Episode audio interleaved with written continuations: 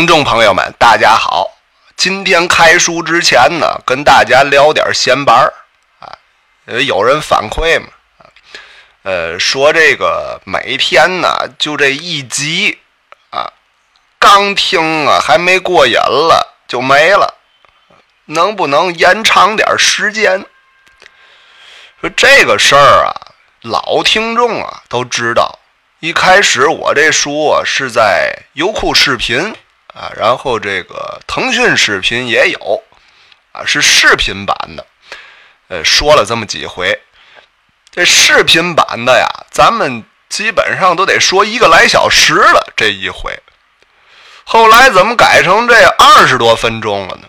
这个不能怪我，这个是喜马拉雅呀，它有一个数据统计说这人呢听这音频，哎。疲劳期是十七分钟多一点儿啊，说到了十七分钟以后啊，这人有一个音频疲劳，耳朵累所以建议呢，我把这评书啊就分成小段儿啊，呃，二十多分钟，最多不能超过三十分钟，是这样的一个这个建议啊，我就采纳了。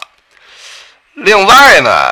还有一点就是说，现在咱们人都特别忙啊，很少有人啊能够这个坐住了一个来小时不动劲儿听这评书，那太少了啊。呃，人呢都是用这碎片时间啊，说听一会儿啊，嗯，十几分钟、二十来分钟还能接受。所以说呢，这单回的这时间呢。呃，我是刚改过来，刚改短，是吧？以前挺长的，所以这个咱就不改了。怎么解决呢？咱看咱们这个，呃，评书的这效果，要听的人多了以后啊，咱每天多更几次，对吧？这一回二十多分钟，更两回，呃，不就将近得五十分钟了吗？啊，所以这个得靠您多多的宣传。呃，点赞、评论、加转采，在咱们呃微信、微博、QQ 空间，哎，拉点朋友过来捧捧咱们这书，哎，所以咱们呢就能多更几回，给我点动力，对吧？后边啊，咱们书归正传啊，接着说这金门怪谈。上回书正说到这娃娃精发现了这降龙木了。喜过望啊！运足了五百来年的道行，可就使开劲了，要把这降龙木给拔起来。他只要一拔起来，这木头可就归他了。正在这时候，千钧一发之际，看这山路上突然间跑来两个人，一位。正是那梅花树成精的媒婆五花娘，另一位就是前文书咱们说在北大关外一直跟着五花娘那辣椒皮的车夫，哎，这跟前文书咱可就接上了啊！哎，说五花娘在驴市口夜收了巨须神兽啊！哎，这个巨须那是日行五百里，可不一般呐！一个拉胶皮的，怎么能跟得上他的脚步呢？还跟那么远啊，跟到蓟县去了，这怎么回事啊？这个咱得详细说说。这拉胶皮的可也不是凡人呐。书中暗表，这个人。是千里独行特转世啊，呃，前文书咱们说这个金刚桥畔卢一天追踪老灰精，巧遇南蛮子别宝，哎，后来这青蛇头现身，海饕餮路过看热闹，哎，这个回目当中，我曾经说过。水族之物皆都是好色无比呀，以龙最为贪淫好色啊，所以这龙啊，不光是跟龙交配，跟好多动物都能交配，最后还生出来这个不同的怪物啊！咱曾经说过，这龙跟什么配，生什么东西，我就不叙述了，是吧？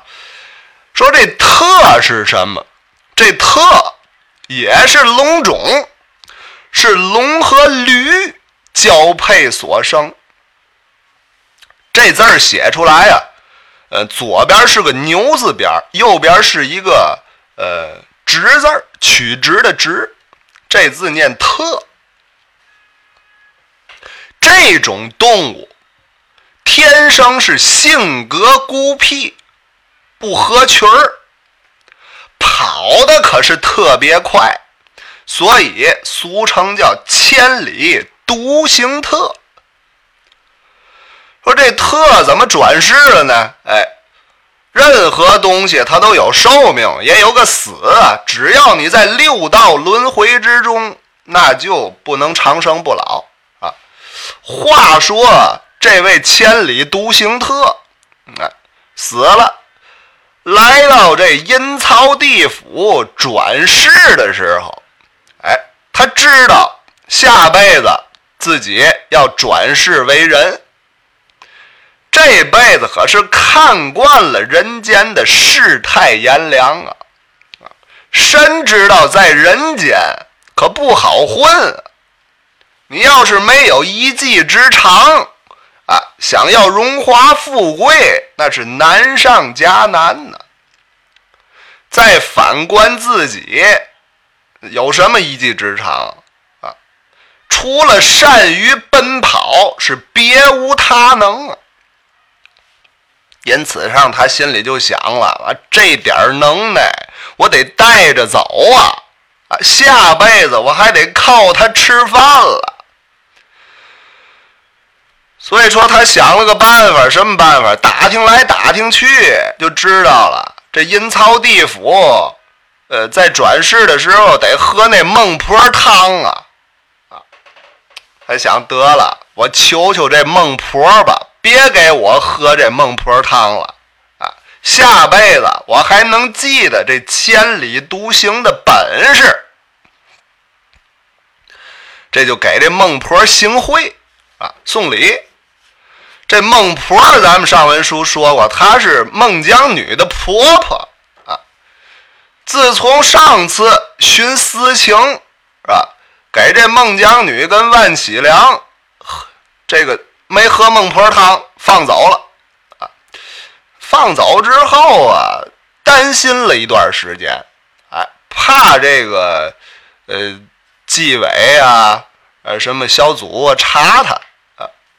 可等来等去啊，十殿阎罗对他这事儿是睁一眼闭一眼，没理会。一来二去，年深日久，他这胆子可就大了。哎，前文书咱们还说还有个算天星孟瞎子孟老头那个人也是他本家侄子，他也没给喝汤，是吧？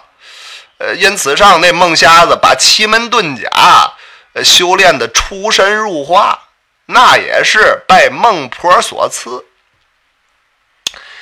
这孟婆啊也是心慈面软，啊，胆儿也大，被这千里独行特央求的实在没办法了。动了恻隐之心，但是这千里独行特跟这孟婆是非亲非故啊，他跟那孟姜女还有孟瞎子那不一样，那是自己亲戚，那好说啊。这孟婆就想了，我给你办这事儿，非亲非故，日后要惹出麻烦来，那怎么办？我对你，我可有点不放心呐。一想啊，得了，我给你留一半儿啊，你也别不喝汤，啊？你呀，喝半碗，这个以后查起来，我有说的，喝了是吧？他自己没全喝完啊，这最多是监管不力，哎，没有别的罪过。所以说啊，这个。让这千里独行特喝了半碗孟婆汤，而且还亲手把他这天灵盖儿给锁死了，封了灵芝让他转世之后只能带有三分的龙气。就这样，这千里独行特也是千恩万谢。当时喝了半碗汤，就过了奈何桥，转世投胎去了。说这孟婆，你怎么总提她？哎，咱们这套书跟这孟婆啊关系还特别大，后文书还有好多回目了啊，都因为这孟婆徇私枉法。你比如说，我再提个坑啊，勾勾您这心思啊。后文书有什么？哎，这个杜小仙儿净水庵烧怨香请怨鬼，哎，小刘三儿夜探地府盗取判官笔。这回目当中还得找妹孟婆，因为他从那儿回不来了。得给孟婆送礼，才能转回人间，这是后话。哎，又挖个坑啊！这坑多了，您才能有兴趣往下听嘛啊！再说这千里独行客呀，投胎转世，投胎到一户姓吕的人家，哎，就两个口，吕字拆开两个口。取名呢叫吕二，啊，这家这个男人也就是吕二的父亲，哎，就是拉洋车的，哎，车夫。由于被这孟婆啊封了天灵盖了啊，所以说这吕二生下来就不太聪明，哎，稍微有点弱智，但是不太严重啊啊，一般的弱智。而且呀，这模样长得奇丑无比。您想，他前世是什么？哎，千里独行特那什么的，带着驴相了，啊，大长脸、长耳朵，啊，投胎成人之后还略带前世这点驴模样，啊，长得又丑，又是个弱智。你想，这小时候小朋友之间那广胜挨欺负了啊，很小的时候。大伙儿就给起了个外号，叫什么呢？叫二傻子。哎，这一来二去，街坊四邻都叫他吕二傻子。日月如梭呀，一晃没几年，这吕二傻子就长成了大小伙子了。啊，这吕老夫妇死的早，啊，呃，一个拉车的也没留下什么遗产。只给他留下一辆洋车，啊，这洋车前文书说过，这可不错，气字车，那是高档的车，是吧？哎，是这老爷子奋斗了一辈子，省吃俭用，给他留下这么一点产业，哎，也是他以后能够吃饭的买卖啊，为讨生活。这弱智吕二傻子子承父业，就拉起了胶皮了。虽然说有时候赶上那个黑了心的客人啊，看他是弱智，哎，经常少给钱啊，但是啊，他天生就是带着千里独行特的能耐啊，这脚力可太厉害了。比别人能跑啊，啊所以架不住他多拉活儿，因此上他交这车份儿啊，呃，也不用交是吧？自己的车呀，啊，不用交车份钱。所以这几下子原因综合在一起，哎，他这弱智这吕二傻子就是拉胶皮，哎，也能勉强的能够糊口，能够混碗饭吃，没不至于饿死。就这么凑合活着，话说那一天，这吕二傻子正在北大关外拉着自己这洋车在跑街找活怎么那么寸？就碰见这五花娘了。这五花娘刚刚把这巨须神兽给收了，正骑着了。哎，说这东西骑的还挺快，这下上盘山可就小菜一碟了。巨须神兽是穿街过巷，跑的那叫一个快。这吕二傻子一看这东西跑这么快，当时把他这劲头就勾起来了，是吧？他别的不行啊，要论这脚丫上的功夫，在天津卫这吕二傻子没遇到过对手。当时这吕二傻子犯了轴劲了，拉着这车呀也不找活了。就跟这巨须神兽赛起跑来了啊！那意思，咱俩比比谁快啊！我这跑步这功夫，没人赢得了我。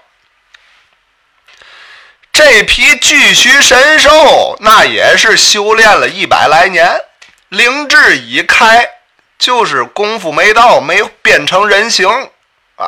但是心里他明白事儿。一看有人在后边跟着，这是要跟他比脚力，他也不服啊！当时脚底下加紧，跑了个尘土飞扬！你说这一个人啊，一个兽愣能比赛？你说这不是弱智吗？是吧？能跟牲口较劲比脚力？你说这吕二傻子那还真是个傻子呀！再说这五花娘，五花娘乃是五百来年修炼的梅花树成精。这梅花树的真身，这树根下边蔓延地下一百里，能知道百里之内的任何事情。当时这五花娘运用树精藤怪的秘术，就知道在后边跟着这位。哎不是什么妖精，确实是个人，而且是个凡人啊！这你跟着就跟着吧，反正你这功力不可能对我有什么损害啊，因为他是千里独行特转世，一转世变成人了，没有什么法力了，是吧？当时这五花娘也就不多想了，哎，也怕节外生枝，没理会这吕二傻子。这下这巨须神兽跟这吕二傻子就撒开花了，这马不停蹄呀，连口气儿都没缓，一口气儿就跑上了盘山绝顶挂月峰。这刚跑到云照寺门前呢，就看见天现异象，无数的佛灯之火。聚集在挂月峰顶，五花娘是静心沉念，运动树精藤怪的寻踪追觅之法，是一探缘由。这一打探就知道了真相了啊！他是什么？他是梅花树，树精一脉。他当然知道这儿有个仙家神木啊，这降龙木他知道在这儿了。一个眼看这降龙木就要落到仇家的手里，这五花娘这嘴都快气歪了啊！当时也没考虑自己这能耐啊，其实他打不过老灰精，勉强啊能跟这娃娃精打个平手啊。但是当时他一生气，这媒婆啊，这快嘴呀！当时就脱口而出：“哎，大胆妖精，连降龙木你也敢动？姑奶奶今天跟你拼了！”哎，这是媒婆这快嘴的惯性，说出来，自己也后悔了，是吧？知道自己打过一次，不是人家对手，这不送死吗？但是已经晚了。再说这娃娃精正在全神贯注，想拔取这降龙木，忽然间听这么一嗓子，声音还非常的熟悉。抬头一看呢，嘿，怎么那么寸？他怎么来了？真是冤家路窄呀！那五花娘她能不认识吗？呃，当时他就要抽身迎战。俩人是老仇人了，见面就掐。刚想动换，这旁边这老灰精就说话了：“哎，你别动，哎，别分心，先把这降龙木拔出来，再说别的啊。他来了没关系，这不就是个老梅花树吗？就是个树妖啊，他是我的手下败将，是不足为惧。”这一句话点醒梦中人呢，娃娃精深吸了一口气。当时这红肚兜那灵压又增强了几分，降龙木散发出的金色雾气，当时就暗淡下来了。这树突突突突突突突在那儿就抖啊，颤得更厉害了。这树带的这树底下那块巨石。啊，刻着那去天无尺那块大石头都跟着在那晃，一时间是地动山摇。就在电光火石之间，这五花娘已经来到近前了。她伸手赶紧抽出那根梅花金簪，手指飞快地捏了几个法诀。这阵儿是点点粉色梅花残影显现的，在空中就飘满了，不多时就形成了一团粉色的雾气，哎，还带着奇异的花香，就直奔这娃娃精飘过来了。一时间，天上的佛灯之火，降龙木的金色雾气。老灰精的五色霞光，还有那娃娃精的那肚兜上面金色万字云纹再加上五花娘刚刚施法打出去这粉色梅花雾，这些个东西交织在一起。打一座盘山绝顶、挂月之峰映的是霞光万道、瑞彩千条啊！这一看呢，真好像瑶池仙境一般。您要问这五花娘到底打得过打不过他们啊？这娃娃精到底把这个降龙木拔没拔出来？哎。咱是明天接讲。